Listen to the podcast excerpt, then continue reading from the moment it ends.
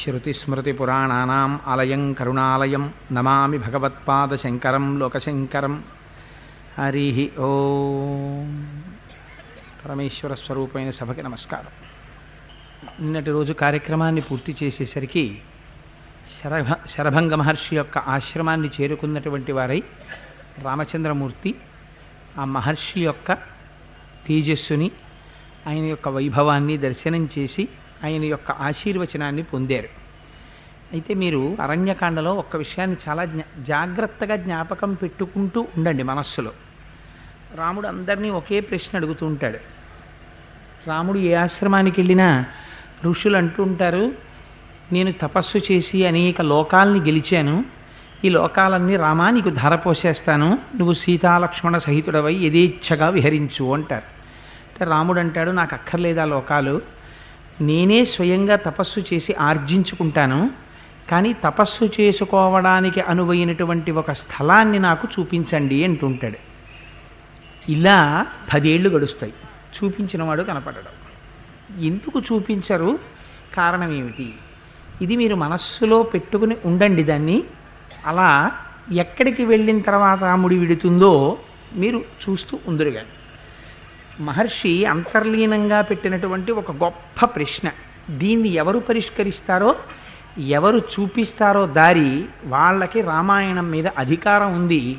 రామావతార ప్రయోజనం ఏమిటో వారికి తెలుసు. తెలుసు కాబట్టి రామావతార ప్రయోజనం నెరవేరడానికి కావలసినటువంటి ప్రదేశాన్ని చూపించగలిగినటువంటి సమర్థుడు ఆయనయ్యుంటాడు. ఉంటాడు అందుకని ఎవరు చెప్తారో చిట్ట చివర రాముడు ఎక్కడుండాలో అది ఎలా నడుస్తుందో ఆ వ్యవహారం మీరు గమనిస్తుందరు కానీ సరే శరభంగ మహర్షి తన యొక్క శరీరాన్ని అగ్నిలో వ్రీల్చారు. ఆయన మహోన్నతమైనటువంటి లోకాల వైపుగా బయలుదేరి బ్రహ్మలోకాన్ని చేరుకున్నారు. చతుర్ముఖ బ్రహ్మగారు తన ఆసనంలోంచి లేచి స్వాగతమని ఆయనకి స్వాగతం పలికారు. ఆ తర్వాత ఆయన బ్రహ్మలోకాన్ని చేరుకున్నారు. ఈ విషయాన్ని చెప్పిన తరువాత అక్కడ ఉండేటటువంటి మహర్షుల గురించి నిన్న మనం ఒక మాట చెప్పుకున్నాం. వైఖానసులతో మొదలుపెట్టి వాయుభక్షకులైన వారు జలభక్షకులైనటువంటి వారు భూమి మీద పడుకునేవారు తమ శరీరాన్ని మాత్రమే శయ్యగా మార్చుకోగలిగినటువంటి వారు సూర్యకిరణాల్ని తినేవారు చంద్రకిరణాల్ని తినేటటువంటి వారు చెట్టు మీద కూర్చుని తపస్సు చేసేటటువంటి వారు. ఇలా కొంతమంది నిలబడి మాత్రమే నిద్రపోయేవారు కొంతమంది ఎండుటాకులు మాత్రమే భక్షించేవారు. ఇలా రకరకాలైనటువంటి నియమములతో తపస్సు చేసేటటువంటి తేజోమూర్తులైనటువంటి ఋషులందరూ శరభంగ మహర్షి తన శరీరాన్ని విడిచిపెట్టి ఊర్ధలోకములను చేరిపోయిన తరువాత ఆ రామచంద్రమూర్తి చుట్టూ చేరి ఒక మాట చెప్తారు. ఈ ఒక్క మాట ఈ ఒక్క శ్లోకం ఎంత గొప్పగా ఉంటుందో చూడండి. వాళ్ళు అంటారు న్యస్తదండావయం రాజన్ జితక్రోధా జితేంద్రియా రక్షితవ్యాస్త్వయా శశ్వద్గర్భభూతాస్తపోధనా అంటారు. రామ మాకు తపశ్శక్తి ఉంది మేము ఆర్జించిన తపశ్శక్తి. ఈ తపశ్శక్తితో మేము రాక్షసుల్ని నిగ్రహించగలం. మేము ఆ రాక్షసుల్ని మీరు బూడిదైపోండి అంటే వాళ్ళు బూడిదైపోతారు సందేహం ఏం లేదు మాకంత తపశ్శక్తి ఉంది. కానీ మేము జితక్రోధులం మాకు కోపాన్ని జయించాం. అందుచేత వారు వచ్చి మా శరీరాన్ని బాధ పెడతారు. ఆత్మజ్ఞానం కలిగి ఉండడం అంటే ఇది గొప్ప. బాధపడుతున్నది శరీరం. ఈ శరీరాన్ని వాళ్ళు అజ్ఞానంతో బాధ పెడుతున్నారు. మేము వారి అజ్ఞానాన్ని మన్నించాం. అందుచేత మేమిప్పుడూ కూడా మా తపశ్శక్తిని మమ్మల్ని రక్షించుకోవడానికి మేము ఉపయోగించలేదు. నువ్వు మమ్మల్ని రక్షించాలి. ఏ నేనెందుకు రక్షించాలి అని నువ్వు అంటావేమో. నువ్వు క్షత్రియుడివి. విశేషించి రాజకుమారుడివి. అందుచేత రక్షించవలసినటువంటి ధర్మం నీ మీద ఉంది నువ్వు ధర్మం తెలుసున్నవాడివి. ధర్మం తెలుసున్నవాడివి కనుక తండ్రి గారు చెప్పినటువంటి మాటకి కట్టుబడి రాజ్యాన్ని తృణీకరించి అరణ్యవాసానికి వచ్చావు ఇంత ధర్మమూర్తివి కనుక ధర్మం తెలుసున్నవాడివి కనుక నిన్ను అడుగుతున్నాం. అందుచేత నువ్వు మమ్మల్ని రక్షించాలి. మేము ఎటువంటి వారం? ఎటువంటి ఉపమాన ప్రయోగం చేశారో చూడండి. అమ్మ కడుపులో ఉన్నటువంటి పిండం లాంటి వాళ్ళం. అమ్మ కడుపులో ఉన్న పిండాన్ని ఎవరు రక్షించాలి? అమ్మ రక్షించాలి. అమ్మ కడుపులో ఉన్నటువంటి పిండానికి ఏదైనా అపకారం జరిగిందనుకోండి జరిగితే ఆ పిండం ఎవరికి చెప్పుకుంటుంది? ఎవ్వరికీ చెప్పుకోలేదు. ఏమీ చెయ్యలేదు. ఎందుకు చెయ్యలేదు? తనకు అపకారం జరుగుతోందని గ్రహించగలిగినటువంటి స్థితి ఒకవేళ లోపల ఉన్న పిండానికి ఏర్పడినా అంత స్థాయిలో లోపల ఉన్నటువంటి శిశుస్వరూపం పెరిగినా అది నోరి విప్పి చెప్పలేదు. తనని తాను రక్షించుకోలేదు అందుకని దాన్ని సమస్త కాలములయందు రక్షించవలసినటువంటి బాధ్యత ఎవరికి ఉంటుంది అమ్మకుంటుంది. కడుపులో పెట్టి చూసుకోవాలి. ఎందుకు చూసుకోవాలి? తను తప్ప వేరొక రక్షకులు లేరు. అమ్మ కడుపులో ఉండగా నాన్నగారు ఎంత పెద్ద రాజైనా కావచ్చు. లోకాన్నంతటినీ రక్షించేవాడు కావచ్చు. అమ్మ కడుపులో ఉన్న శిశువుని రక్షించడం అమ్మకే చెల్లు. నాన్న రక్షించలేడు. సమస్త లోకాల్ని రక్షించవచ్చు తన కొడుకైనా తన భార్య కడుపులో ఉండగా తాను కాదు రక్షకుడు తన భార్యే. అమ్మే రక్షించాలి. అలా నువ్వు మాకు తల్లి లాంటి వాడివి మేము నీ కడుపులో ఉన్న బిడ్డల్లాంటి వాళ్ళం మాకు ఒకరికి చెప్పడం కూడా చేత కాదు. ఎందుకని? మేము ఋషులం. ఎవరికి చెప్పుకుంటాం? మేము శరణాగతి ఎవరికి చేస్తాం? నువ్వు రాజువి రాజకుమారుడివి క్షత్రియుడివి ధర్మం తెలుసున్నవాడివి. నువ్వు ఇవాళ అరణ్యవాసానికి వచ్చావు. అందుకని నీకు చెప్పుకుంటున్నాను రామా. అందుకని నువ్వు మమ్మల్ని రక్షించాలి. ఎంత గొప్ప మాటో చూడండి. ఈ మాటకి రాముడు కరిగిపోయాడు. ఇది ఎవరి మీద ప్రభావం చూపిస్తోంది ఈ మాట? సీతమ్మ తల్లి మీద చూపిస్తోంది ప్రభావం. తపశ్శక్తితో ఉన్నవాణ్ణి తపస్సును ఆచరిస్తున్నవాణ్ణి తనంత తాను తన తపశ్శక్తితో రక్షించుకోని వాణ్ణి రక్షించడానికి రాముడు సర్వకాలముల ఎందు సిద్ధంగా ఉంటాడు. ఇప్పుడు సీతమ్మకి ఈ విషయం బాగా అర్థమవుతోంది. అర్థమవుతోంది కాబట్టే సుందరకాండలో తల్లి ఓ మాట చెప్తుంది. రావణ నిన్ను నేను సంహరించలేక కాదు నేను తపస్సు పాటిస్తున్నాను నన్ను నేను రక్షించుకోనంటుంది. అరణ్యకాండ అనేక పాత్ర పాత్రల మీద తన ప్రభావాన్ని చూపించింది. చేత అరణ్యకాండ వింటున్నప్పుడు మనకి కూడా అందులో ఉండేటటువంటి ధర్మం ఏమిటో భగవంతుడి నుంచి రక్షణ మనం ఎప్పుడు పొందగలమో మనం తెలుసుకోవడంలో సమర్థులమై ఉండాలి. అందుకని వాళ్ళు అన్నారు విశ్రుత స్త్రిషులోకేషు యశసా విక్రమేణ చ పితృభక్తిశ్చ సత్యంచ తగి ధర్మశ్చ పుష్కల. రామ నీ దగ్గర పుష్కలంగా ధర్మం ఉంది. నీకు సత్యం యొక్క స్వరూపం తెలుసు ధర్మము యొక్క స్వరూపం తెలుసు. సత్యధర్మములను రెండింటినీ అనుష్ఠానం చేయడమూ తెలుసు. తండ్రి వాక్యమునకు కట్టిబడి అరణ్యానికి వచ్చావు. అందుకని నిన్ను మేము శరణాగతి చేస్తున్నాం. అందుకని నువ్వు మమ్మల్ని రక్షించాలి. ధర్మం తెలియని వాడి దగ్గరికి వెళ్ళి రక్షిస్తే మాత్రం ఎందుకు రక్షిస్తాడు? నీకు ధర్మం తెలుసు కనుక మేము అడుగుతున్నాం. అన్నిటిని మించి అధర్మ సుమహాన్నాథ భవేత్ తస్యతు భూపతే యో హరేత్ బలిషడ్భాగం నచ రక్షతి పుత్రవత్. బిడ్డలని ఎలా రక్షించాలో రాజు మమ్మల్ని అలా రక్షించాలి మా ఋషులని అరణ్యాలలో ఉన్నవాళ్ళని. ఎందుకు రక్షించాలి? నాగరికుల్ని నగరంలో ఉన్న వాళ్ళని రక్షిస్తాం. మీరెక్కడో అరణ్యాలకు వెళ్ళిపోయి మీరు తపస్సు చేసుకుంటుంటే మేము చేసే తపస్సులో ఆరవ భాగం నువ్వు రక్షించినా రక్షించకపోయినా వచ్చి నీ ఖాతాలో పడిపోతోంది. అందుచేత మేము కూడా ఒక రకంగా పన్ను కడుతున్న వాళ్ళతో సమానం. కాదు కాదు. యత్ కరోతి పరం ధర్మం మునిర్మూలఫలాసన తత్ర రాజ్ఞశ్చతుర్భాగ ప్రజాధర్మేణ రక్షత. ఈ విషయాన్ని తెలుసుకుని రాజు కనుక ఒకవేళ తపస్సు చేసుకుంటూ కందమూలములను తింటూ లోకము జోలికి రాకుండా బ్రహ్మములను తెలుసుకోవాలనేటటువంటి తాపత్రయంతో ఉన్నటువంటి జితేంద్రులే జితేంద్రియులైన తపస్సు చేసుకునేటటువంటి వారిని రక్షించడమునందు పూనిక చూపిస్తే అటువంటి రాజుకి ఈ తపస్సు చేసుకునేటటువంటి వారి తపస్సులో నాలుగవ భాగం వెళ్ళి ఖాతాలో పడుతుంది. అందుచేత నువ్వు ప్రయత్నపూర్వకంగా పుణ్యాన్ని ఆర్జించుకోవలసిన వాడివి సుక్షత్రియుడవై. ఎందుకని?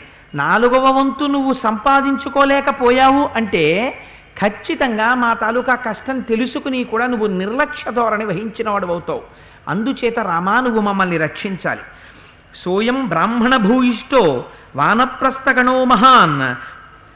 నాథో నాథవ రక్షసైర్ బాధ్యతే పురుషం. నువ్వు మాకు నాథుడవు. నాథుడంటే ఎవరు? రక్షించేటటువంటి వాడు భరించేటటువంటి వాడు ఎవరున్నాడో వాడిని నాథ అని పిలుస్తారు. నువ్వు మాకు రక్షకుడిగా ఉన్నావు అని మాకు విశ్వాసంగా ఉంది. కానీ రాక్షసులు అనుకుంటున్నారు మేము అనాథలం అనుకుంటున్నారు. వీళ్ళు అనాథలు వీళ్ళని రక్షించేవాడేవాడు అందుకని మేము వీళ్ళని భక్షించేస్తాం అని చెప్పి వాళ్ళు మమ్మల్ని భక్షిస్తున్నారు. మా శరీరాల్ని తినేస్తున్నారు. మా శరీరాల్ని హింసిస్తున్నారు. మేము యాగం చేస్తుంటే రక్తమాంసములు తెచ్చిపోస్తున్నారు నిష్కారణంగా ప్రచ్ఛన్న రూపాల్లో ఆశ్రమాల్లోకి వచ్చి మేము కొంచెం ప్రమత్తలమై ఉన్న సమయాన్ని చూసి మమ్మల్ని గాయపరుస్తున్నారు మమ్మల్ని తినేస్తున్నారు ఋషుల్ని నిష్కారణంగా చంపేస్తున్నారు. ఏమిటి వాళ్ళకి కోపం? వాళ్ళ జోలికి ఏమైనా వెడతారా? వెళ్ళరు. రాక్షసీ ప్రవృత్తి అంటే ఏమిటంటే ఎవ్వడి జోలికి వెళ్ళకుండా ప్రశాంతంగా తన మానాన తన పని చేసుకునేటటువంటి వాడిని చూసి ఈశ్వర కృత్యమునందు తాను లయమై ఉన్నటువంటి వాణ్ణి చూసి వాడికి పేరు పెట్టి వాడికి పద్దు పెట్టి వాడిని బే వేధించి హింసించి వాడి మనస్సుని గాయపరచేటటువంటి ప్రయత్నం ఎవరు చేస్తారో వారిదే రాక్షసాంశ. అందుకని ఏమిటి వాళ్ళు చేసిన దోషం? వాళ్ళు ఏమైనా రాక్షసుల మీదకి యుద్ధాలకు వెళ్ళారా? ఏం చేశారు? వాళ్ళని వచ్చి తిన్నా వాళ్ళని వాళ్ళు ఏం చెయ్యట్లేదు వాళ్ళని శపించట్లేదు. అయినా వాళ్ళ దృష్టి అంతా ఋషుల మీద ఉంటుంది. ఉండి ఆ ఋషుల్ని వాళ్ళు బాధ పెడుతుంటారు వాళ్ళు ఎంత బాధాకరమైన మాట అన్నారో చూడండి ఆ ఋషులందరూ రాముడి చుట్టూ చేరి ఏహి పశ్య శరీరాణి మునీనాం భావితాత్మనాం హతానాం రాక్షసైర్ ఘోరైర్ బహూనాం బహు బహుధావనే. రామ ఒక్కసారి వచ్చి చూస్తావా ఋషుల శరీరాలు? ఎన్ని శరీరాలు పడిపోయాయో ఎంతమంది చనిపోయారో ఎవ్వరి జోలికి వెళ్ళకుండా కూర్చుని తపస్సు చేసుకుంటున్న ఎంతమంది రాక్షసుల్ని ఎంతమంది ఋషుల్ని రాక్షసులు చంపారో ఒక్కసారి వచ్చి చూడు రామా ఎంతమందిని చంపేశారో అంటే ఏమిటి దాని అర్థం? ఇప్పటి వరకు ఋషుల్ని రక్షించినటువంటి వాడు లేడు అరణ్యంలో. అందుకని మేము ఇన్ని బాధలు పడుతున్నాం. పంపానదీ నివాసాన అను మందాకినీమపి చిత్రకూటాలయానాంచ క్రియతే కథనం మమత్ తతస్వాం శరణార్థంచ శరణ్యం సముపస్థిత పరిపాలయనో రామ వధ్యమానాన్ నిశాచరై ఈ ఋషుల్ని చంపడం అనేటటువంటి కార్యక్రమం ప్రత్యేకించి దండకారణ్యంలో చిత్రకూట పర్వతం మీద మందాకిని నది ఒడ్డున ఎందుకని? అక్కడ నీళ్ళు బాగా దొరుకుతాయి. వాళ్ళకి తెల్లవారి లేస్తే నీళ్ళు కావాలి ఆచమనం చేసుకోవడానికి. చెట్లు బాగా ఉంటాయి. వాళ్ళకి కందమూలాలు దొరుకుతాయి తినడానికి ఋషులకి. అందుకని వారు అక్కడ ఉంటారు. అందుకని పుష్పించిన చెట్లు ఉంటాయి దర్భలు దొరుకుతాయి. అందుకని వాళ్ళు నిత్యక్రతువు చేసుకోవచ్చు. అందుకని ఆ ప్రాంతాలని ఋషులు కూడా ఎంచుకున్నారు. ఎంచుకుని చిత్రకూట పర్వతం మీద మందాకిని నదీ పరివాహ ప్రాంతంలో ఉండేటటువంటి వారిని దండకారణ్యంలో ఉండేటటువంటి వారిని ప్రత్యేకించి వేధించి ఎందరో ఋషుల్ని చంపేశారు ఇప్పటికి. నువ్వు మాకు నాథుడవై ఉన్నావు. మేము శరణాగతి చేస్తున్నాను రామా. నీ మ్రోల నిలబడి రెండు చేతులెత్తి నమస్కారం చేసి మమ్మల్ని రక్షించమని అడుగుతున్నాం. మమ్మల్ని రక్షిస్తావా అని అడిగారు. ఈ మాట బ్రాహ్మణులు ఋషులు క్షత్రియుడై సహజముగా తాను రక్షించవలసినటువంటి వాడై ఇంతకాలము తాను రక్షించకపోతే ఆ ఋషులందరూ వచ్చి శరణాగతి చేస్తే నేను రక్షించను అని రాముడు అనగలడా? అందుకని రాముడు అన్నాడు నైవ మహదమాం వక్తు అజ్ఞాప్తోహం తపస్వినాం కేవలేనాత్మకార్యేణ ప్రవిష్టేవ్యం మయావనం. నేను నన్ను మీరు ఎప్పుడూ కూడా అలా శరణాగతి చెయ్యకూడదు. మీరు మహర్షులు. ఇక్కడే రామాయణం యొక్క అందం చూడాలి మీరు. ఇది శ్రీ మహావిష్ణువుగా ఉంటే శరణాగతి సజ్జ ఫలితాన్ని ఇచ్చేస్తుంది. కానీ రాముడు నరుడిగా ప్రవర్తిస్తున్నాడు. నరుడైనటువంటి రాముడి దగ్గర చిన్నవాడి దగ్గర రాజకుమారుడి దగ్గర క్షత్రియుడి దగ్గర బ్రాహ్మణులు ధర్మాన్ని జ్ఞాపకం చేసి శరణాగతి చెయ్యవలసిన అవసరం రాకూడదు. అందుచేత నరుడిగా ఉన్నాడు కనుక ఇంతమంది ఋషులు వచ్చి ప్రార్థన చేస్తే తను ఎలా మాట్లాడాలో అలా నరుడిగా మాట్లాడుతున్నాడు. ఆయన అంటాడు మీరు నన్ను ఆజ్ఞాపించాలి. ఆజ్ఞాపించి నువ్వు మమ్మల్ని రక్షించు అని చెప్పాలి. అంతేకాని మీరు నన్ను శరణాగతి చెయ్యకూడదు. మీరు నన్ను ప్రార్థన చెయ్యకూడదు. ఇప్పటికే నేను చాలా సిగ్గుపడుతున్నాను. నాకు తెలియలేదు ఇంత కష్టపడుతున్నారని. నేను రక్షించలేకపోయానే అని బాధపడుతుంటే మీరు శరణాగతి కూడా చెయ్యడం నాకు క్లేశంగా ఉంటుంది.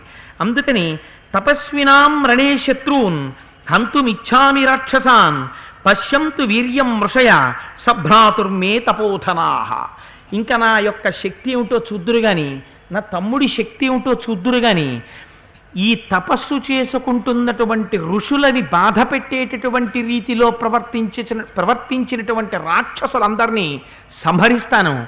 నా చేతిలో ఉన్నటువంటి ఈ కోదండానికి ఉన్న శక్తి ఏమిటో చూద్దురు కానీ నా తమ్ముడికి ఉన్న శక్తి ఏమిటో చూద్దురు కానీ ఇక మీరు గమనించండి అన్నాడు.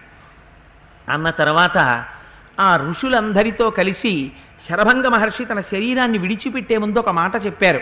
దగ్గరలోనే సుతీక్షణుడు అనబడేటటువంటి ఋషి ఉన్నారు వారి దర్శనం తప్పకుండా చెయ్యి అని చెప్పారు. ఎప్పుడు? నేను ఎక్కడ తపస్సు చేసుకోవాలో నాకు ఒక ప్రదేశాన్ని నిర్ణయించండి అని అడిగాడు. అడిగితే ఆయన చెప్పలేరు శరభంగుడు. చెప్పకుండా దగ్గరలోనే సుతీక్షణుడు ఉన్నాడు ఒక్కసారి వెళ్ళి రామ ఆ సుతీక్షణ మహర్షిని దర్శనం చెయ్యి అన్నాడు. అందుకని మహానుభావుడు బయలుదేరి ఆ ఆశ్రమానికి వెళ్ళాడు. ఈయన వెళ్ళేసరికి సుతీక్ష్ణ మహర్షి తపస్సు చేసుకుంటున్నారు. కన్నులు తెరిచి లేరు. ఆశ్రమం అంతా చాలా శోభాయమానంగా ఉంది. సీతాలక్ష్మణ సహితుడై లోపలికి వెళ్ళారు ఆ సుతీక్ష్ణ మహర్షి దగ్గర కూర్చున్నారు. రామోహిమస్మి భగవన్ భవంతం ద్రష్టుమాగత తన్మాం భివద ధర్మజ్ఞ మహర్షే సత్యవిక్రమ నన్ను రాముడు అంటారు ఒక్కసారి మీరు నా ఎందు అనుగ్రహించి నన్ను చూసి నాతో మాట్లాడవలసినది అని అభ్యర్థిస్తున్నాను నమస్కరిస్తున్నాను అన్నాడు. అంటే సుతీక్ష్ణుడు ఒక్కసారి కళ్ళు తెరిచి చూశాడు. ప్రతీక్షమాణస్వామేవ ఆరోహేహం మహాయశ దేవలోకమితో వీర దేహం త్యక్వా మహీతలే చిత్రకూటముపాదాయ రాజ్యభ్రష్టోసి మే శ్రుత శరభంగుడు ఏం చెప్పాడో సుతీక్ష్ణుడు అదే చెప్పాడు. దేవేంద్రుడు రామానా దగ్గరికి వచ్చాడు. వచ్చి నేను చేసినటువంటి తపస్సు చేస లోకములన్నిటినీ గెలిచాను. అందుచేత నిన్ను తీసుకుని ఊర్ధలోకాలకు ఎడతాను రథం ఎక్కువ అని అడిగాడు. అడిగితే నేను ఒక మాట చెప్పాను. చిత్రకూట పర్వతం మీద రాముడు వచ్చి నివాసం చేస్తున్నాడు. తండ్రి గారి యొక్క మాట నిలబెట్టడం కోసమని ప్రస్తుతం రాజ్యాన్ని విడిచిపెట్టి అరణ్యంలో ఉన్నాడు. ఆ రాముడి దర్శనం చేసిన తరువాత నాకు ప్రియమైన అతిథి కనుక రామునికి ఆతిథ్యమిచ్చి తర్వాత నేను వస్తానని చెప్పాను. అందుచేత రామ నేను నీ దర్శనం కోసమే నేను వేచి ఉన్నానయ్యా అన్నారు. ఎందుకని? ఋషులకు తెలుసు ఆయన నడుస్తున్నటువంటి పరబ్రహ్మము అని. కానీ మాట్లాడేటప్పుడు మాత్రం బాహ్యంలో పైకి అలా మాట్లాడరు ఎందుకని? నరుడిగా ఉన్నాడు తను ఋషిగా ఉన్నాడు. గౌరవం రాముడు చూపాలి కానీ ఆంతరమునందు ఒక్కసారి రామదర్శనం చేసి సంతోషించాలి. అందుకని ఆంతరమునందు రామదర్శనం అంటే పైకి బాహ్యంలో కనపడుతున్నటువంటి రాముని యొక్క నిజమైనటువంటి స్వరూపం ఏదుందో దాన్ని లోపల ఒక్కసారి దర్శనం చేసి పొంగిపోవాలి. శ్రీమన్నారాయణుడు నడిచొస్తున్నాడు రాముడిగా. ఇది వాళ్ళ ఆనందం. అందుకని రామా నీకు ఆతిథ్యం ఇవ్వడం కోసం నీ దర్శనం కోసమే నేను ఇక్కడ ఉండిపోయానయ్యా అన్నారు. అంటే రాముడు అన్నాడు శరభంగ మహర్షి ఏం చెప్పారు? సుతీక్ష మహర్షి అదే చెప్తారు. నేను నా తపస్సు చేత అనేక లోకములను గెలిచాను. ఈ లోకములన్నింటినీ రామా నీకు ధారబోసేస్తున్నాను. నువ్వు సీతా లక్ష్మణ సహితుడవై విహరించన్నాను. అంటే ఆయన అన్నారు మీ తపస్సు చేత ఆర్జించుకున్నటువంటి లోకములను నాకు ధారపోస్తే వాటిలో నేను విహరించడం కాదు. నా అంత నేనుగా సంపాదించుకోవాలి. అందుకని సంపాదించుకోవడానికి యుక్తమైనటువంటి ఆశ్రమం ఒకటి నిర్మించుకోవాలి. ఆ ఆశ్రమం ఎక్కడ నిర్మించుకోవాలో దానికి అనువైనటువంటి ఒక స్థలాన్ని నాకు చూపించండి అని అడిగాడు అడిగితే సుతీక్షణుడు అన్నాడు రామ ఇక్కడ దగ్గరలో చాలా తాపసాశ్రమాలు ఉన్నాయి. ఆశ్రమాలన్నీ చూసిరా వచ్చాక చెప్తానన్నాడు. ఇది గమ్మత్తు. చెప్పాడా? చెప్పలేదు. ఆయన అన్నారు రామచంద్రమూర్తి నాకు ఈ కోరిక ఉంది. ఒక్కసారి ఆశ్రమాలన్నిటినీ చూడాలని అందుకని ఆ ఆశ్రమాలన్నిటినీ చూసి దర్శనం చేసి అందులో ఉన్నటువంటి ఋషుల యొక్క ఆశీర్వచనాలు పొందొస్తాన్నారు. అన్నిటికన్నా మనిషికి కావలసింది ఏది కావాలి రాముడు చూపిస్తున్నాడు. ఎంత అస్త్ర సంపద కాదు పెద్దల యొక్క ఆశీర్వచనం గొప్పది. వీళ్ళందరూ తపస్సు చేస్తున్నటువంటి మహాపురుషులు రాముణ్ణి చూడగానే వాళ్ళందరూ ఒక్క మాట అంటారు అర్ఘ్యపాద్యాదులు ఇచ్చి రామా జయీభవ అంటారు. రామా నువ్వు జయమును పొందెదవుగాక అంటారు. ఈ మాట ఇంతమంది ఋషుల యొక్క ఆశీర్వచనం తనకి అంగరక్ష అవుతుంది. ఇంతమంది ఋషులను వేధించినటువంటి పాపం రావణాసురుడు నిహతుడవడానికి వాడికి పనికొస్తుంది. అందుకని ఇద్దరూ రెండు మార్గములలో వెడుతున్నారు. ఆయన తపస్సు చేశాడు స్వయంగా వరాలు అడిగాడు మదమిక్కాడు. నన్ను ఎవడేం చెయ్యగలడని ఎవరిని బాధిస్తున్నాడు? తను ఒకవేళ లంకలో ఉండిపోతే ఋషుల్ని బాధించడం కుదరదేమో అని దండకారణ్యంలో ప్రత్యేకం ఓ పద్నాలుగు వేల మందిని పెట్టాడు. పెట్టి మీ అందరి పని ఏమిటి? ఋషుల్ని బాధించడం. బాధించండి అన్నాడు. అందుకని ఋషుల్ని బాధిస్తూ ఉంటాడు. ఈయన ఏం చేస్తున్నారు? వచ్చింది పితృవాక్య పరిపాలనం కోసం. కానీ దాన్ని ఎలా సద్వినియోగం చేస్తున్నారు? తాపసులను రక్షించడానికి వారి యొక్క ఆశీర్వచనమును తాను పొందడానికి. అందుకని నేను ఈ తాపశాస్త్రమాలన్నిటిలో విహరించి వస్తానన్నారు. అని ఒక్కొక్క ఆశ్రమానికి ఒక్కొక్క ఆశ్రమానికి వెడుతున్నారు. వెళ్ళి ఆ ఆశ్రమాలన్నిటినీ దర్శనం చెయ్యాలి అని అనుకున్నారు. ఆ రోజు రాత్రి సుతీక్ష్ణ మహర్షి యొక్క ఆశ్రమంలో విశ్రాంతి తీసుకున్నారు. మరునాడు లేచారు. కలువలతో కూడినటువంటి సరోవరంలో స్నానం చేశారు. యథావిధిగా సంధ్యావందనము అగ్నిహోత్రము మొదలైన కార్యక్రమాల్ని నెరవేర్చారు. సుతీక్ష్ణ మహర్షి యొక్క అనుజ్ఞ కోసమని వారి దగ్గరికి వచ్చారు. ఈ మాటలు ఆ మహర్షుల యొక్క పేర్లు ఉచ్చరించినంత మాత్రం చేత వారి యొక్క పేర్లు చెవిలో పడినంత మాత్రం చేత అపారమైనటువంటి శ్రేయస్సు లభిస్తుంది. అందుకని మహర్షి రాముణ్ణి తిప్పారు మానసికంగా మన్ని తిప్పుతున్నారు. సరే ఆ కారణం చేత బయలుదేరుతున్నారు. సుతీక్ష్ణ మహర్షి అన్నారు రామా నిన్ను నా ఆశ్రమంలోనే ఉండు అని అనాలనుంది. ఇక్కడే ఉండి యథేచ్ఛగా నీ తపస్సుని నువ్వు ఆచరించు. ఇక్కడ ఏ విధమైన ప్రమాదము ఉండదు. మృగములు మాత్రం వస్తుంటాయి ఇక్కడికి. మృగముల వలన ప్రమాదం ఉంది రామా. కానీ ఇక్కడ ఒక గమ్మత్తుంది. వచ్చిన మృగాలు మృగాలంటే జింకలు లేళ్ళు మొదలైనవి మందలు మందలుగా లోపలికి వస్తాయి ఎవ్వరికీ అపకారం చెయ్యవు. చెయ్యకుండా మళ్ళీ మందలు మందలుగా పరిగెత్తుకుంటూ వెళ్ళిపోతాయి. అందుచేత రామ ఇక్కడ ఇబ్బంది కొంచెం మృగాలతోటే భవిష్యత్ కథని సంకేతిస్తున్నాడు ఆయన. అందుకని రామ మృగముల పట్ల పరాకుతో ఉండాలి. అందుకని నువ్వు ఇక్కడ ఉండి తపస్సు చేసుకో అన్నారు. అంటే రాముడు అన్నాడు మృగాల్ని చూస్తే ధనస్సు పట్టుకోవడం నా అలవాటు మహాశయ నేను ఋషులు ఉండేటటువంటి ప్రాంతంలోకి అన్ని మృగాలు మందల మందలుగా వస్తే నేను చేతితో కోదండాన్ని పట్టుకుని బాణప్రయోగం చేస్తాను.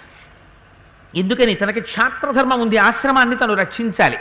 నేను అలా బాణం విడిచిపెట్టినప్పుడు అది ఏ ప్రాణి మీదైనా పడచ్చు ఏ జింక మీద పడచ్చు ఏ లేడి మీద పడచ్చు. నీకు ఏ ఒక్క జింక మీదో ఏ లేడి మీదో ఆ పారిపోతున్న ప్రాణుల్ని చూసి వాటి మీద నీకు అప్పుడు దయ కలగచ్చు. తేడా చెప్తున్నాడు. ఒకరు రక్షకత్వంతో ఉన్నవారు ఒకరు బ్రహ్మజ్ఞానంతో ఉన్నవారు. నీకు భేదం కనపడదు. నాకు నిన్ను రక్షించాలన్న తాపత్రయం ఉంటుంది. నా బాణం పడుతుంది నీకు దయ ఉంటుంది. అప్పుడు నా బాణం పడిన సమయంలో నీ దయ ఆ మృగమునందు ఒకవేళ ప్రవర్తిస్తే అప్పుడు నేను మృగము పట్ల కంటకుడిగా నీకు కనపడచ్చు. అందుకని నేను ఇక్కడ ఉండకూడదు. ఎంత ధర్మం చెప్పాడో చూడండి మహానుభావుడు. అందుకని నాకు వేరు ఆశ్రమం ఉండాలి. ధర్మములయందు ఎక్కడెక్కడ ఇద్దరి ధర్మాలు ఒక చోట కలియవో వారు ఒక ఆశ్రమంలో ఉంటే రాణించదు. అందుకని నాకు వేరు ఆశ్రమం ఉండాలి. అందుకని నేను వేరు ఆశ్రమం నిర్మించుకుంటాను. దానికి యోగ్యమైన స్థలాన్ని మీరు నిర్ణయించకండి. ఈలోగా నేను మిగిలినటువంటి తాపసుల యొక్క ఆశ్రమాలన్నీ ఒక్కసారి దర్శనం చేసి వారికి నమస్కరిస్తానన్నాడు. సుతీక్షణుడు వెళ్ళిపోవాలి. శరభంగ మహర్షిలాగే ఇంద్రుడు వచ్చాడు అప్పటికే. ఆయన అన్నాడు నువ్వు రామా అన్ని ఆశ్రమాలు దర్శనం చేసి మళ్ళీ ఇక్కడికి రా. వచ్చాక చెప్తానన్నాడు. అని రామచంద్రమూర్తి బయలుదేరుతున్నారు. బయలుదేరుతుంటే సీతమ్మ తల్లి రామలక్ష్మణులు ఇద్దరూ కట్టుకోవడానికి గొప్ప గొప్ప అక్షయబాణ తూణీరాల్ని ఆ పెట్టుకునేటటువంటి ఖడ్గాల్ని చేతిలో పట్టుకునేటటువంటి కోదండాల్ని అందించిందిట. అందించిన తర్వాత ఇవన్నీ పట్టుకున్నారు. ఇక్కడ ఒక గొప్ప గమ్మత్తైనటువంటి చర్చ. మీరు సీతమ్మ తల్లి అరణ్యవాసానికి వచ్చిన తర్వాత ఆవిడ నోరు విప్పి మాట్లాడడం వాల్మీకి రామాయణంలో ఎక్కడైనా విన్నారా? ఆవిడ ఇప్పటి వరకు పెద్ద చర్చ చేసినట్టు కానీ పెద్ద మాట్లాడినట్టు కానీ ఎక్కడా కనపడదు. ఎక్కడికి వెళ్ళినా రాముడితో పాటు నమస్కారం చేస్తూ ఉంటుంది రాముడిని అనుగమించి వెడుతూ ఉంటుంది. రాముడి మాటలని బట్టి మనకు ఒకటి అర్థమవుతూ ఉంటుంది సంతతము భర్తతో మాట్లాడేటప్పుడు మధురాతి మధురమైనటువంటి భాషణము చేసిందని ఆ కారణం చేత రాముడు తాను దండకారణ్యవాసం చేస్తున్నానన్న మాట కూడా మరిచిపోయి అయోధ్యలో ఉన్నంత ఆనందాన్ని పొందానని వైదేహి అని పిలిచి సీతమ్మకి చెప్పాడు. భర్త కష్టంలో ఉన్నప్పుడు భార్య తన మాటల యొక్క అనునయం చేత భర్తని ఎటువంటి మానసిక స్థితిలో ఉంచచ్చో సీతమ్మ నిరూపించిందని వాల్మీకి మహర్షి రాముడు సీతమ్మతో మాట్లాడినట్టుగా చెప్పారు తప్ప సీతమ్మ ఏమని మాట్లాడిందో మాత్రం ఎక్కడ మాట్లాడిందో మాత్రం మనకేం చెప్పలేదు. కానీ ఇక్కడ సీతమ్మ మాట్లాడుతోంది. ఏమి మాట్లాడుతుంది అంటే వీరికి కోదండములు ఇచ్చింది ఆ ఖడ్గములను ఇచ్చింది బయలుదేరారు ముగ్గురు నడుస్తున్నారు. నడుస్తుంటే ఆవిడంది రాముడితో రామా నాకు ఒక విషయం చెప్పాలనుంది. జాగ్రత్తగా వినండి సావధానంతో అంది. త్రీణ్యే వివసమాన్యత్ర కామజాని భవంత్యుత మిథ్యావాక్యం పరమకం తస్మాత్ గురుతరాబుభౌ పరదారాభిగమనం వినా వైరం చ రౌద్రత మిథ్యావాక్యం నతే భూతం న భవిష్యతి రాఘవ కుతోభిలాషణం స్త్రీణాం పరేషాం ధర్మనాశనం తృతీయం దిదం రౌద్రం పరప్రాణాభిహింసనం నిర్వైరం క్రియతే మోహ తచ్చతే సముపస్థితం. రమ నేను పెద్దల దగ్గర తెలుసుకున్న విషయం ధర్మాన్ని అనుష్ఠానం చెయ్యడం అనేటటువంటిది చాలా సూక్ష్మ బుద్ధితో చెయ్యాలి. లేకపోయినట్టయితే కొన్ని ఉపద్రవాలు వస్తాయి మీరు ధర్మాచరణము కోసమని తండ్రికి ఇచ్చిన మాట కోసమని అరణ్యానికి వచ్చారు కదా. పద్నాలుగు సంవత్సరములు అరణ్యవాసం కదా మీరు చెయ్యాలి. మీరు తాపసిగా ఉండాలని కదా ఈ జటామండలం కట్టుకున్నారు. కానీ మనిషికి సహజంగా కామము ఉండి కామము చేత మూడు దుర్గుణములు కలుగుతాయి. ఈ మూడు దుర్గుణములు కామము చేత జనితములే. మొట్టమొదట కలిగేటటువంటి దుర్గుణం మిథ్యావాక్యం అసత్యం చెప్పాలని అనిపిస్తుంది. ఎందుకని? అసత్యం చెప్పడం అంటే తను చెప్తున్నప్పుడు తనకి తెలుసు తాను ఇది చెయ్యడని. తెలిసి తను చెప్తాడు అయ్యో తప్పకుండా నేను చేసి పెడతాను కదా మాస్టర్ మీకేం బెంగలేదంటాడు. లోపల తెలుసు నేను ఇది పని చెయ్యను. మరి ఎందుకు చెప్పడం? ప్రస్తుతానికి వీడిని వదిలించేసుకోవాలి. అందుకని అసత్యం మాట్లాడతాడు.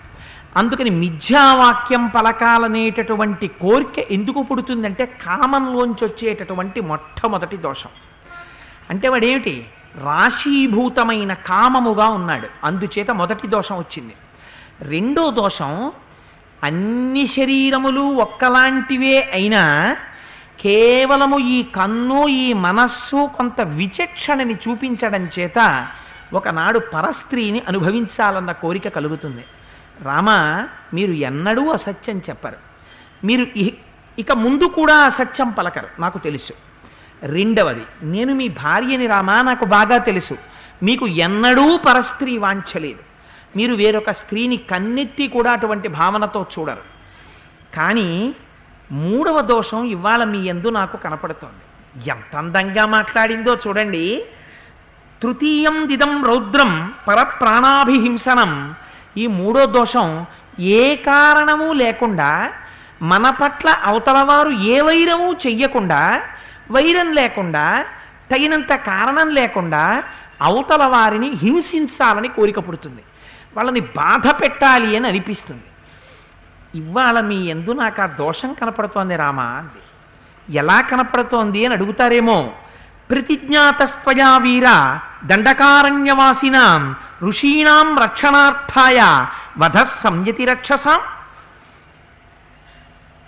నాకు ఒక్క విషయం స్పష్టంగా అర్థమవుతోంది. మీరు నిన్నటి రోజున తాపసుల యొక్క ఆశ్రమాలకి వెళ్ళారు. వెళ్ళినప్పుడు తాపసులందరూ మీతో ఒక మాట చెప్పారు. దండకారణ్యంలో ఉండేటటువంటి రాక్షసులందరూ తపస్సు చేసుకుంటున్నటువంటి మమ్మల్ని వచ్చి హింసిస్తున్నారు రామా నువ్వు రక్షించు అని అడిగారు. అడిగితే మీరు వెంటనే ఏ మాట అన్నారు? ఇక నుంచి నా పౌరుషం చూడండి నా తమ్ముడి పౌరుషం చూడండి.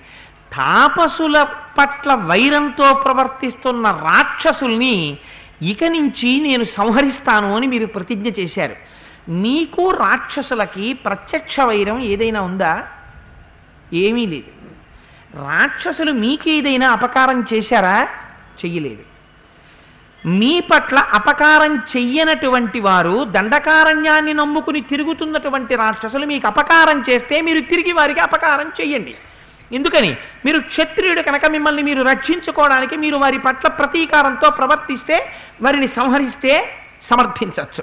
కానీ వారు మీకేం అపకారం చెయ్యలేదే? చెయ్యనప్పుడు వారు చేసిన అపకారం ఋషులకు చేశారు. ఋషులు మమ్మల్ని మేము రక్షించుకోమంటున్నారు. మీరెందుకు ప్రతిజ్ఞ చేయాలి? నేను రక్షిస్తానని. అలా ప్రతిజ్ఞ చేయడానికి మీరు ఇప్పుడు సింహాసనం మీద కూర్చోలేరు కదా. మీరు రాజుగా లేరు కదా. మీరు క్షత్రియుడు కావచ్చు. కానీ మీరు ఇప్పుడు దండకారణ్యంలో తాపసిగా సంచరిస్తున్నారు. తండ్రి మాటకు కట్టుబడి పద్నాలుగేళ్ళ అరణ్యంలో ఉన్నారు. మీకు నిష్కారణ వైరం కనపడుతోంది రాక్షసులతో. రాక్షసులు మీ పట్ల ఈ అపచారం చేశారని చెప్పడానికి పక్కనే ఉన్న నేను అరణ్యవాసానికి వచ్చిన తరువాత మీకు దండకారణ్యంలో ఉన్న రాక్షసులు చేసిన అపచారం నాకు కనపడలేదు. కనపడనప్పుడు మీకు రాక్షసుల మీద ఎందుకు ప్రతీకార బుద్ధి పుట్టాలి? కాబట్టి కామజనితమైనటువంటి మూడవ దోషము ఇవాళ మిమ్మల్ని ఆవహించింది. ఎంత అందంగా మాట్లాడిందో చూడండి. అందుచేత రామ నహిమే రోచతే వీర గమనం దండకాం ప్రతి కారణం తత్ర వచ్చామి వదంత్యా శ్రూయతాం మమ. నాకు దండకారణ్యానికి రావడం ఇష్టం లేదు అని ఎందుకు ఇష్టం లేదు? మీరు పక్కన కోదండాన్ని పెట్టుకున్న కారణం చేత నాకు ఇష్టం లేదు. అగ్నిహోత్రానికి ఒక లక్షణం ఉంది రామా. అగ్ని ఇక్కడ పుడుతుంది. పుట్టినటువంటి అగ్ని తన పక్కన ఒక ఎండిపోయిన ఆకో ఓ పుల్లో ఓ కాగితమో ఉంటుంది. నాకెందుకు దాంతో? ఏం వైరం? అక్కడ ఒక కాగితం ఉంది. ఇక్కడ నేనున్నాను అని అగ్ని ఊరుకుంటుందా? ఊరుకోదు. వ్యాపిస్తుంది. ఆ పుల్లని కాలుస్తుంది కాగితాన్ని కాలుస్తుంది. ఒకవేళ కాల్చడానికి యోగ్యత లేదనుకున్న పచ్చి పదార్థాన్ని కూడా కాల్చి కాలడానికి యోగ్యంగా చేసుకుని కాల్చేస్తుంది. అందుకని వ్యాప్తి చెందుతూ అన్నిటినీ కాలుస్తుంది. మీరు క్షత్రియుడు కనుక మీరు కోదండాన్ని పట్టుకుని కత్తి కట్టుకుని తిరిగితే రామా మీకు కోరిక పుడుతుంది. మృగాల్ని చంపుదామని క్రమక్రమంగా రాక్షసుల్ని చంపుదామని మీరు బయలుదేరుతారు. మీకు రాక్షసులకి మధ్యలో శత్రుత్వం వస్తుంది. నిష్కారణంగా ఇంతంత శత్రుత్వాలు రావడం నాకు ఇష్టం లేదు. అందుకని నేను దండకారణ్యానికి వెళ్ళడం అన్నది నాకు వ్యక్తిగతంగా ఆనందదాయకం కాదు. ఒక స్త్రీ ఎలా మాట్లాడాలో అంత అందంగానూ ఇవాళ సీతమ్మ తల్లి మాట్లాడుతోంది. కానీ లోపల ఎన్ని రహస్యాలు పెట్టిందో ఆ తల్లి ఆ మాటల్లో వీటిని రాముడు విప్పుకోవాలి. అందుకని ఆవిడంది నాకు ఇష్టం లేదు రామా దీని నువ్వు చెప్పిన మాటకు ఆధారం ఏమిటి? అంటారేమో నేను మీకు ఒక్క విషయం చెప్తాను. పూర్వకాలంలో అరణ్యంలో ఒక మహానుభావుడు తపస్సు చేసుకుంటున్నాడు. మహోగ్రమైన తపస్సు. ఆ తపస్సుని పాడు చేయాలనుకున్నాడు ఇంద్రుడు. ఆయన జితేంద్రియుడు. ఆయన దగ్గరికి రంభని ఓర్వశని మేనకని పంపిస్తే ఆయన చెల్లించాడు. అందుకని ఏం చెయ్యాలనుకున్నాడు? ఒక యోధుడి యొక్క వేషాన్ని తరి- ధరించాడు. ఒక పెద్ద ఖడ్గాన్ని పట్టుకుని రొప్పుతూ పరిగెత్తుకొచ్చాడు. పరిగెత్తుకొచ్చి ఆ తపస్సు చేసుకుంటున్నటువంటి ఋషి దగ్గరికి వచ్చి అయ్యా నేను ఆపదలో ఉన్నాను. నేను రక్షకుడను సైనికుడను అని తెలిసి నన్ను తరుముకొస్తున్నారు. అలా తెలియకుండా ఉండాలంటే నా దగ్గర ఈ ఖడ్గం ఉండకూడదు. నేను మళ్ళీ వచ్చి తీసుకుంటాను ఈ ఖడ్గం మీ దగ్గర దాచిపెట్టండి అన్నాడు. ఆయాసంతో ఆతురతో ఉన్నటువంటి ఆ వచ్చిన వ్యక్తి దగ్గర ఉన్న ఖడ్గాన్ని ఆ ఋషి తీసుకున్నాడు. అలాగేలే పారిపో తర్వాత వచ్చి తీసుకుందువు కానీ ఖడ్గాన్ని అన్నాడు. ఆ వచ్చిన వ్యక్తి ఇంద్రుడు ఖడ్గాన్ని ఆయన దగ్గర పెట్టి పారిపోయాడు. పారిపోతే మళ్ళీ వచ్చి అడిగినప్పుడు ఈ ఖడ్గం తిరిగి ఇవ్వాలి కదా. అందుకని ఈ ఖడ్గాన్ని ఎవరైనా పట్టుకుపోతారేమోనని మాట తప్పిపోయిన వాడిని అవుతానని ఋషి తను కూర్చున్న దర్భాసనం కింద కత్తి పెట్టుకుని తపస్సు చేస్తూ తపస్సు చేస్తూ మధ్యలో ఒకసారి కత్తి వంక చూసుకుంటూ ఉండేవాడు. ఇలా కొంతకాలం అయింది. ఈ తపస్సు చేసుకుంటున్నప్పుడు మధ్యలో ఇలా కళ్ళు విప్పి చూసుకోవడం కష్టంగా ఉంది. దాని మీద చెయ్యేసి తపస్సు చేసుకుందాం అనిపించింది. అందుకని కత్తి మీద చెయ్యి పెట్టి తపస్సు చేయడం మొదలెట్టాడు. కత్తికి సహజంగా ఒక లక్షణం ఉంటుంది. ప్రతి వస్తువుకి గుణాలు ఉంటాయి మీ ఇంట్లో అట్టముక్కలే కదా? అని ఓ ఇన్ని అట్టముక్కలు తెచ్చి రంగురంగుల బొమ్మలున్నవి కదా అని ఇలా ఇలా తిప్పి మీరు ఆడుకున్నారనుకోండి పిల్లలు కూడా ఇలా ఇలా ఆడతారు. ఈ తరంలో మీరు పిల్లలతో ఆడారు. వచ్చే తరంలో నిశ్శబ్దంగా కొన్ని వందల ఎకరాల పొలాలు తోటలు హర్మ్యాలు ఆస్తులు అన్నీ వెళ్ళిపోయి కన్నాలు పడిన పెంకుటింట్లోకి ఏ యుద్ధము లేకుండా ఆ అట్టముక్కలే తీసుకెళ్ళిపోతాయి. ఒక్కొక్క వస్తువుకి ఒక్కొక్క గుణం ఉంటుంది. తండ్రి మరణించాడరా అంటే శ్మశానానికి ఇటే తీసుకెడతారు కదా ఇంకొక ఆట అంటాడు. దానికి అంత ఆకర్షణ శక్తి ఉంటుంది ఒక్కొక్క వస్తువుకి ఒక్కొక్క శక్తి. అందుకని ఆ వస్తువులు ఎట్టి పరిస్థితులలో ఇంట్లో ఉండకూడదు. వస్తువునందు రజోగుణ తమోగుణ ప్రభావం ఉంటుంది. అందుచేత రామ ఆ కత్తి మీద చెయ్యి పెట్టి తపస్సు చేశాడు. కత్తికి ఒక లక్షణం ఉంది. ఆ కత్తి మీద చెయ్యి పెట్టి తపస్సు చేస్తూ ఉండడంలో రజోగుణం ప్రకోపించింది. రోజు దర్భల కోసం వెళ్ళి కుశాగ్రబుద్ధి కుశాగ్రబుద్ధి అంటుంటారు మన వాళ్ళు. కుశము అంటే ఎంతవరకు తెంపాలో అంతవరకే తెంపుతారు. అక్కరలేని భాగాన్ని తెంపకూడదు. మీకు అధికారం లేదు. ఎందుకని? దర్భ మీరు మొలకెత్తించలేదు. పరమేశ్వరుడు మొలకెత్తించాడు. మీకు అవసరమైందే కొయ్యాలి. అందుకని అంత జాగ్రత్తగా ఉంటారు వాళ్ళు. అటువంటి వాడు కత్తి పట్టుకు తిరగడం మొదలెట్టాడు అడవిలో. ఎందుకని? ఏమో ఈ కత్తి పోతుందేమో అని. ఈ కత్తి పట్టుకు తిరుగుతుంటే కొన్నాళ్ళకి ఏమనిపించిందంటే చేతిలో కత్తి ఉంది కదా. సరదాగా అలా కొమ్మల మీదకి ఇలా రెమ్మల మీదకి వేసి వాటిని తెగ్గొట్టాలనిపించింది. ఆ తర్వాత కొన్ని ప్రాణులు కనపడితే పొడవాలనిపించింది. ఆ తర్వాత కొన్నాళ్ళకి దారి దొంగతనాలు చేయాలనిపించింది. ఆ తర్వాత కొన్నాళ్ళకి కత్తి పట్టుకొని హత్యలు చేయాలనిపించింది. రామా ఇంద్రుడు ఏమీ చెయ్యలేదు. ఓ కత్తి చెలిపోయాడు. ఋషి పెద్ద హంతకుడై శరీరాన్ని వదిలిపెట్టేశాడు. అందుకని ఒక్కొక్క వస్తువుకు ఒక్కొక్క లక్షణం ఉంటుంది. మీరు ఈ కత్తి ఎందుకు పట్టుకుంటున్నారు? ఈ కోదండం ఎందుకు పట్టుకుంటున్నారు? ఈ బాణాలు ఎందుకు పెట్టుకుంటున్నారు? ఆశ్రమం కట్టుకుని మనం తపస్సు చేసుకుంటే పద్నాలుగేళ్ళు అయిపోయిన తర్వాత మన అయోధ్యకి మనం వెళ్ళిపోతాం. మీరు సింహాసనం మీద కూర్చున్నాక ఇలాంటివి పట్టుకోండి. ఇలాంటి ప్రతిజ్ఞలు చెయ్యండి. నేను అంగీకరిస్తాను. ఇప్పుడు ఎందుకు ఈ ప్రతిజ్ఞలు మీకు? ఎందుకు చేశారు? మిమ్మల్ని వాళ్ళు ఏమైనా అన్నారా? నిజంగా మీరు ఆలోచించండి ఇంట్లో భార్య వంటింట్లో వంట చేసుకుంటోందని మనం అనుకుంటాం. కానీ హాల్లో మీరు ఎవరితో ఏం మాట్లాడుతున్నారో అన్నీ ఆమె చెవిడి పడుతుంటాయి పోపు ఎంత శూన్యమంటుందో తర్వాత వచ్చి అలా మాట్లాడుతుంది. మీకు ఎందుకు వచ్చింది ఓ పక్క టైం లేదు ఓ పక్క టైం లేదు అటు ఆఫీస్కి వెళ్ళాలి రామాయణం చదువుకోవాలంటారా? ఓ పక్క నుంచేమో మీరు ఏడింటికి రండి మీరు ఎనిమిదింటికి రండి మీరు తొమ్మిదింటికి రండి ఎందుకండి మీకు వాళ్ళందరూ? అయ్యా రామాయణం చెప్తున్నాను ఒక నలభై రోజులు ఎవరిని కలవడం కుదరదని చెప్పలేరా? అంటే నిన్ను కాదు సుమా అని చక్కగా వచ్చి మాట్లాడుతుంది. అలా ఎంత అందంగా అందంటే సీతమ్మ తల్లి నేను అందుకే చెప్తున్నాను ఎందుకు మీకు కోదండం? ఎందుకు మీకు కత్తి? ఎందుకు మీకు బాణాలు? అవి తీసేసి పక్కనెట్టి హాయిగా పర్ణశాలలో కూర్చుని హాయిగా ఏదో కాస్త పురాణం చెప్పుకుంటూ కాసేపు భగవద్ధ్యానం చేసుకుంటూ పద్నాలుగేళ్ళు అయిపోతే మనం వెళ్ళిపోతాం. అయిపోతుంది. అంతేకాని ఎందుకు ఈ అల్లరి మనకంతాను? అంటూ ఆవిడ అంది నదంచన సాకార్య గృహీత ధనుషాత్వయ బుద్ధిర్వైరం వినాహంతుం రాక్షసాం దండకాశ్రితాం అపరాధం వినాహంతుం లోకాన్ వీరన కామయే క్షత్రియాణం తు వీరాణం వనేషు నిరతాత్మనాం ధనుషా కార్యమేతావ అభిరక్షణం రామ మీరు ఒక మాట అనొచ్చు. సీత నేను రాజుని కాకపోవచ్చు. కానీ నేను క్షత్రియుణ్ణి. క్షత్రియుడు కోదండం పట్టుకుని ఉండడం తప్పేం లేదు. ఒక బ్రాహ్మణుడికి యజ్ఞోపవీతం ఎలా ఉంటుందో ఒక క్షత్రియుడికి చేతిలో అలా ఉంటాయి. ఎందుకని? ఆర్తి పొందినటువంటి వాడిని క్షత్రియుడు రక్షించాలి. అందుకని అవసరమైతే రక్షించాలి కనుక నేను ఎప్పుడూ కోదండంతో కత్తితో ఉండాలి. అని మీరు అంటారేమో కోదండం మీ పక్కన పెట్టుకుంటే ఎవరైనా ఒకరు ఆర్తితో మీకు వినపడేటట్టు కేక వేస్తే వారిని మీరు వెళ్ళి రక్షించండి తప్పులేదు. అంతేకాని ఎక్కడో ఋషులకి ఎవరో రాక్షసులు ఇబ్బంది పెడుతున్నారని రాక్షసులందరినీ నేను చంపేస్తానని మీరు ప్రతిజ్ఞ చేయడం ఏమిటి? అలా చేయడం నాకు నచ్చలేదు రామా. ఈ విషయం నేను స్త్రీని కదా. అందుకని కొంచెం చంచలమైనటువంటి బుద్ధితో చాపల్యంతో మీకు చెప్పానేమో ఒకవేళ. నేను అనవసరంగా భయపడి చెప్పకూడని మాట మీకు రామా చెప్పానేమో. స్త్రీని కదా ఇంత మాట నాకు చెప్పడమా అని మీరు అనుకోకండి. మీ తమ్ముడితో ఆలోచించండి. జాగ్రత్తగా ఆలోచించి ఒక నిర్ణయానికి రండి రామా. ఎంత అందంగా చెప్పిందో చూడండి. అంటే రాముడు అన్నాడు కింతు వక్షామ్యహం దేవి? త్వయైవోక్తమిదం వచ. క్షత్రియైర్ధార్యచే చాపో. నార్త శబ్దో భవేదితి. సీతా నువ్వు ఇప్పుడే కదా ఒక మాట చెప్పావు. కోదండం ఎందుకు పట్టుకుంటారు క్షత్రియులు?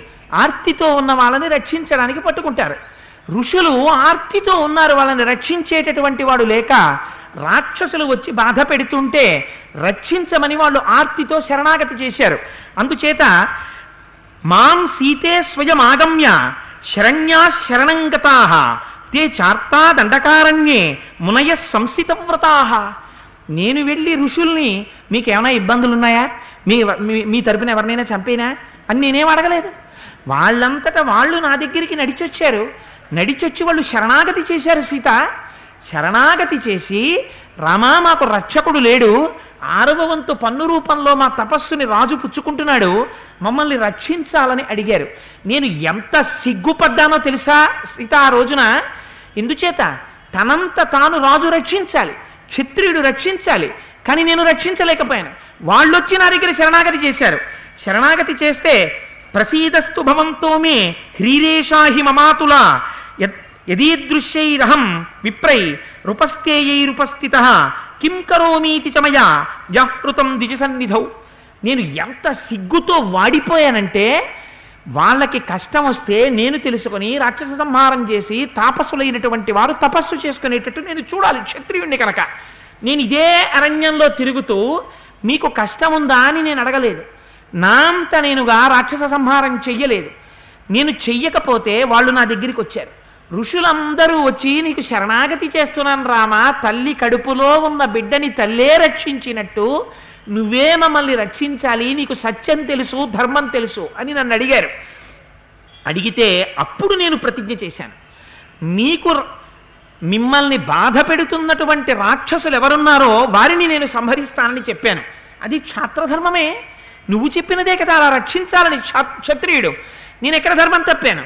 అందుచేత నేను కోదండం పట్టుకుంటే నేను కత్తి కట్టుకుంటే వచ్చిన దోషం ఏమిటి? ఏ దోషం లేదు. అందుచేత నేను రక్షించి తీరుతాను.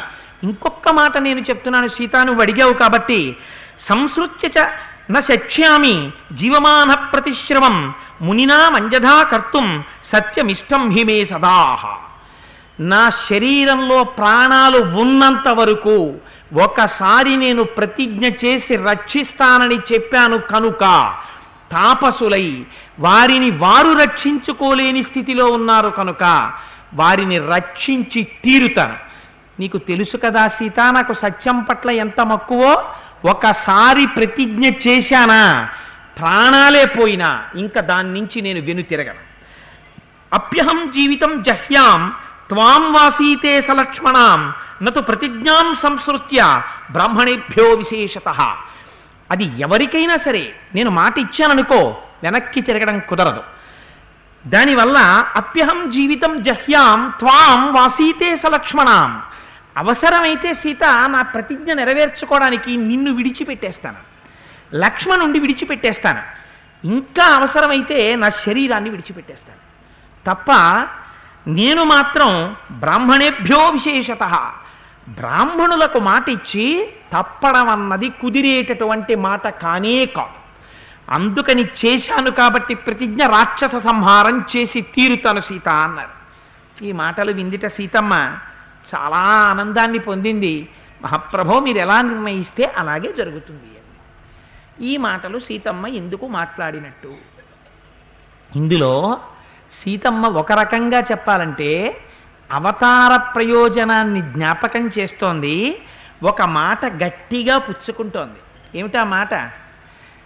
ఏ తప్పు రాక్షసులు తన పట్ల చేయకపోయినా వాళ్ళు శరణాగతి చేశారని తపస్సు చేశారని నా ప్రాణాలే పోయినా నేను వాళ్ళని సంహరించి తీరుతానన్నాడు రాముడు. ఇది సుందరకాండలో అడుగుతుంది. నేను కూడా ఓ- ఋషులకే మాట ఇచ్చాడే నేను ఇంత శరణాగతి చేస్తున్నాను రామా నువ్వు తప్ప నాకు రక్షకులు లేరని. నేను తపస్సు చేస్తున్నాను రాముడి కోసం. మరి ఇంత తపస్సు చేస్తుంటే ఇంతగా శరణాగతి చేస్తే నన్నెందుకు వచ్చి రక్షించడు దండకారణ్యంలో రాక్షసులు అపహరిస్తారు. అపహరించినప్పుడు తానిచ్చిన మాట రాముడికి జ్ఞాపకం ఉండాలి. ఏదైనా కానీ త్వాం వాసీతే సలక్ష్మణం అన్నాడు. అవసరమైతే సీతా నిన్ను వదిలేస్తానన్నాడు. ఇవాళ తను వదలడం కాదు రాక్షసులు ఎత్తుకుపోయారు తన భార్యని. రెట్టించిన పౌరుషంతో అగ్నిహోత్రాన్ని దగ్గరికి మీరు వెళ్ళి ఒక ఎండు కర్ర ఒకటి పట్టుకుని అగ్నిహోత్రాన్ని కొట్టే ప్రయత్నం చేశారనుకోండి కొట్టబడుతున్న కర్రని కూడా అగ్నిహోత్రం అంటుకుని కాల్చినట్టు అసలే ఋషుల్ని రక్షించడానికి రాక్షస సంహారం చేస్తుంటే తన భార్యని అపహరించి తన భార్య తపోదీక్షలో ఉంటే రాముడు యొక్క కత్తికి ఎంతమంది రాక్షసులు తెగటారిపోవాలి. అందుకని ఈ మాట మరింత గట్టిగా పుచ్చుకుంటోంది. పుచ్చుకుని రాముని యందు ఆ రక్షించేటటువంటి లక్షణాన్ని మరింత ఎగదోసింది. అయితే రెచ్చగొట్టకూడదు భార్య. భర్తని మీరు మంచి ప్రతిజ్ఞ చేశారు కానీ నేను మీకు ఇదే చెప్తున్నాను. అవసరం ఉండనివ్వండి ఉండకపోనివ్వండి. నువ్వు ఎప్పుడైనా రాక్షసులు రా ఋషులకు అపకారం చేశావా? ఇదే ఇదేం అడక్కండి. ఎవడైనా రాక్షసుడు కనపడ్డాడా? వేసేయండి అంతే. అని అలా మాట్లాడకూడదు సీతమ్మ. సీతమ్మ గొప్ప ధర్మమూర్తి ప్రాజ్ఞురాలు విదేహ వంశంలోంచి వచ్చింది. జనక మహారాజు గారి కూతురు. భర్త ఎందు ఆ రక్షణ సామర్థ్యాన్ని మరింత ద్విగుణీకృతం చేసి ప్రతిజ్ఞ చేసేటట్టు అనునయ వాక్యములతో తిప్పాలి. అందుకని తాను భయపడుతున్నట్టు రాముడు ఆ ధర్మం ఎందుకు పాటించాలని తాను చేస్తున్నది స్వధర్మమే. అందులో ఏ దోషం లేదని మరింత పట్టుదలతో ప్రతిజ్ఞ చేసేటట్టు చేసింది. సంతోషించారు. రాముడు అన్నాడు సీత నీకు నువ్వు ఎలా మాట్లాడాలో అలా మాట్లాడావు. ఎందుకని? నువ్వు విదేహ వంశం నుంచి వచ్చావు. నువ్వు జనక మహారాజు గారి కూతురివి. నా భార్యవి. నువ్వు తప్ప ఎవరింత అందంగా మాట్లాడగలరు?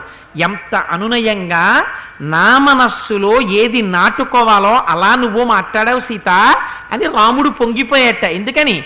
సీతమ్మ మాటలు భర్తని మంచి పదంలోకి తిప్పడానికి పనికొచ్చాయని సరే ఇది అయిపోయింది. అయిపోయిన తర్వాత బయలుదేరి వెడుతున్నారు అగ్రత ప్రయయౌ రామ సీతామధ్యే సుమధ్యమ పృష్ఠతస్తు ధనుష్పాణి లక్ష్మణో అనుజకామ. ముందు రాముడు నడుస్తున్నాడు మధ్యలో సీతమ్మ నడుస్తోంది వెనక లక్ష్మణుడు నడుస్తున్నాడు చేతిలో కోదండం పట్టుకుని. అరణ్యంలో నడిచి వెళ్ళిపోతున్నారు. వెళ్ళిపోతూ ఒక్కొక్క తాపశాస్త్రమాన్ని ఒక్క తా ఒక్కొక్క తాపశాస్త్రమాన్ని చూస్తున్నారు. అయితే ఇది గమనించవలసిన దృశ్యం అన్నారు మహర్షి. హకారం వేశారు చివర.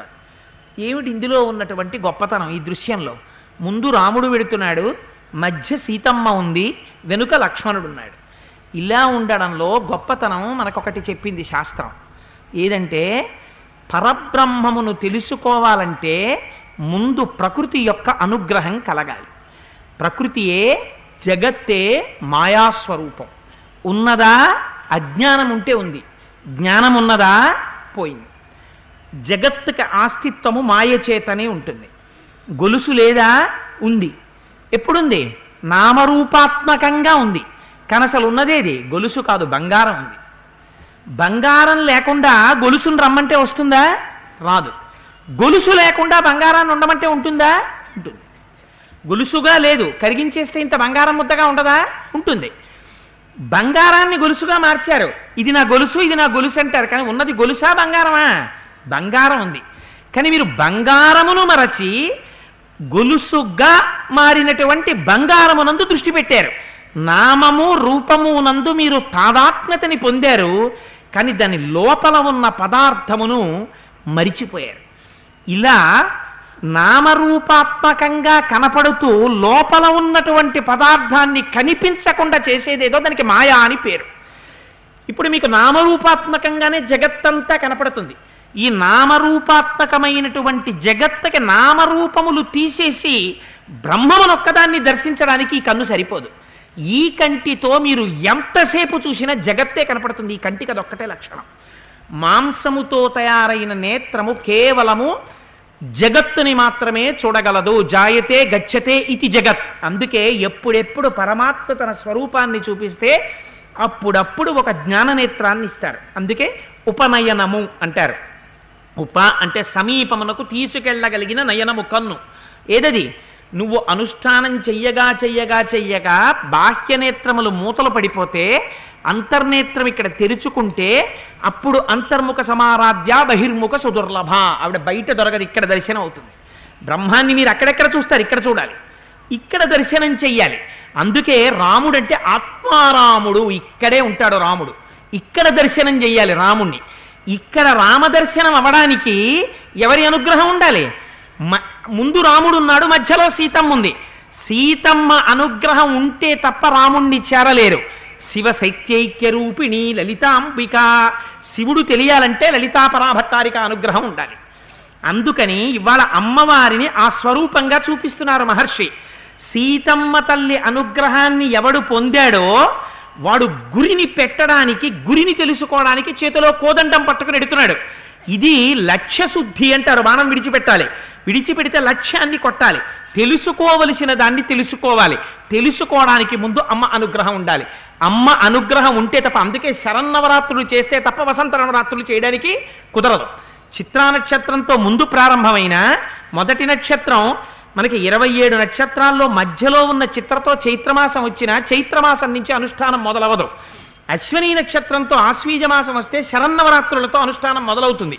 అందుకని అమ్మ అనుగ్రహాన్ని పొందితే అమ్మ అనుగ్రహం చేత అమ్మయే ఈ ప్రకృతిగా ఉంటుంది కాబట్టి ఈ ప్రకృతి స్వరూపం ఏమిటో మీకు అవగాహన అయితే రజోగుణ తమోగుణములు విడిపోతే సత్వము శుద్ధ సత్వమైతే అయితే అమ్మ అనుగ్రహంతో అయ్యని తెలుసుకోగలుగుతారు. అయ్యని తెలుసుకోవడం జగత్తులో ఉన్న బ్రహ్మముని తెలుసుకోవడం. అప్పుడు ఉన్నదొక్క బ్రహ్మమే అయిపోతుంది. అందుకే సుందరకాండలో హనుమకి సీతమ్మని చూస్తే రాముడు కనపడతాడు సీతమ్మలో. సీతమ్మలో రాముడు కనపడితే భవిష్యత్ బ్రహ్మ అవుతారు హనుమ. సీతమ్మలో రాముడి నుంచి విడిపోయిన సీతమ్మ కనపడితే నిహతుడైపోతాడు రావణాసురుడు. పది తలకాయలున్నాయి ఇంతే తేడా. ఈ దర్శనం ఋషులు చేస్తున్నారు. ఎందుకని? వారికి తత్వం తెలుసు కనుక అందుకని అద్వైత సిద్ధి వైపుకి వెళ్ళేటటువంటి మార్గాన్ని ఆవిష్కరించింది ఈ శ్లోకం. అందుకని హ. అందుకని అగ్రత ప్రయయౌ రామ మధ్యే సీతాసు మధ్యమ పృష్టతస్తు ధనుష్పాణి లక్ష్మణో అనుజకామ. ఈ శ్లోకంలో గమ్మత్తుని సీతారామ లక్ష్మణుల్ని అలా చూడు నడుస్తున్నప్పుడు. ఇప్పుడు నీకు ఇందులో సమస్త సారాంశము తత్వం అంతా పెట్టాం అని ఆవిష్కరిస్తూ మహానుభావుడు వాల్మీకి మహర్షి రామ సీత లక్ష్మణుల యొక్క నడకని ప్రతిపాదించారు. అలా ముగ్గురు కలిసి అరణ్యంలో బయలుదేరి వెడుతున్నారట. అలా వెళ్ళిపోతుండగా వారి పక్కన కొంతమంది మునులు కూడా కలిసి వస్తున్నారు. ఒక చిత్రాతి చిత్రమైనటువంటి ఒక సరస్సు కనపడింది వాళ్ళకి. అదొక పెద్ద సరోవరం. అక్కడ సంగీతం వినపడుతోంది నృత్యం యొక్క ధ్వని వినపడుతోంది పాటలు వినపడుతున్నాయి కాళ్ళకి కట్టుకున్నటువంటి నూపురముల యొక్క శబ్దం వినపడుతోంది మంచి మంచి సంగీత వాయిద్య పరికరముల యొక్క నా ఆ శబ్దము వినపడుతోంది. రాముడు ఆశ్చర్యపోయారు ఒక్కసారి చూశారు ఇలాగా. ఎక్కడి నుంచి వస్తోంది ఈ శబ్దం అని ఆ సరోవరం లోపల నుంచి వస్తోంది. సరోవరం లోపల నుంచి ఏదో మొసలి చేసిన చప్పుడో ఓ ఎండ్రకాయ చేసిన చప్పుడో లేకపోతే ఓ చేప విడిచిపెట్టినటువంటి గాలి బుడగలో వస్తే అందులో ఆశ్చర్యమేం లేదు. కానీ అందులోంచి శబ్దాలన్నీ వస్తున్నాయి. రాముడు ఆశ్చర్యపోయారు. ఆశ్చర్యపోయి పక్కన ఉన్నటువంటి మునిని పిలిచారు. ఆయన పేరు ధర్మభృత్. ఆ ధర్మభృత్ అనబడేటటువంటి ఋషిని పిలిచారు. పిలిచి ఒక మునిని పిలిచి ఏమయ్యా ఈ సరోవరంలోంచి ఇవన్నీ వినపడుతున్నాయి. ఏమిటి దీని తమాషా? అని అడిగారు. అడిగితే ఆయన అన్నాడు ఇదం పంచాప్సరోనామ తటకం సర్వకాలికం నిర్మితం తపసారామ మునినా మాండకర్ణినా అన్నాడు. ఈ సరోవరం బాహ్యంలో ఏర్పడింది కాదు దీన్ని మాండకర్ణి అనబడేటటువంటి ఒక ఋషి తయారు చేశారు. ఎంత గొప్పగా తయారు చేశారో తెలుసా? ఆయన చాలా కాలం పదివేల సంవత్సరములు వాయుభక్షకుడై తపస్సు చేశాడు. తపస్సు చేస్తే దిక్పాలకులందరూ సమావేశం పెట్టుకున్నారు. ఏమిటో ఈయన ఇంత తపస్సు చేస్తున్నాడు ఈ తపశ్శక్తితో మనస్థానాన్ని పొందడానికి ప్రయత్నం చేస్తున్నాడేమో అందుకని ఈ తపస్సుని ఎలా భగ్నం చెయ్యాలనుకున్నారు. ఐదుగురు అప్సరసలని పంపించారు. పంపిస్తే ఐదుగురు యొక్క ఐదుగురు అప్సరసల యొక్క తేజస్సుకి వశుడయ్యాడు మాండకర్ణి. తథైవాప్సర పంచ నివసంత్యో యథాసుఖం రమయంతి తపో యోగ. మునిం యవ్వనమాస్థితం. ఆయనెంత చిత్రమైన పని చేశాడంటే ఒక పెద్ద సరోవరాన్ని నిర్మించి తను అనుభవిస్తున్నటువంటి సుఖం బయట వాళ్ళెవ్వరికీ కూడా కనపడకూడదు.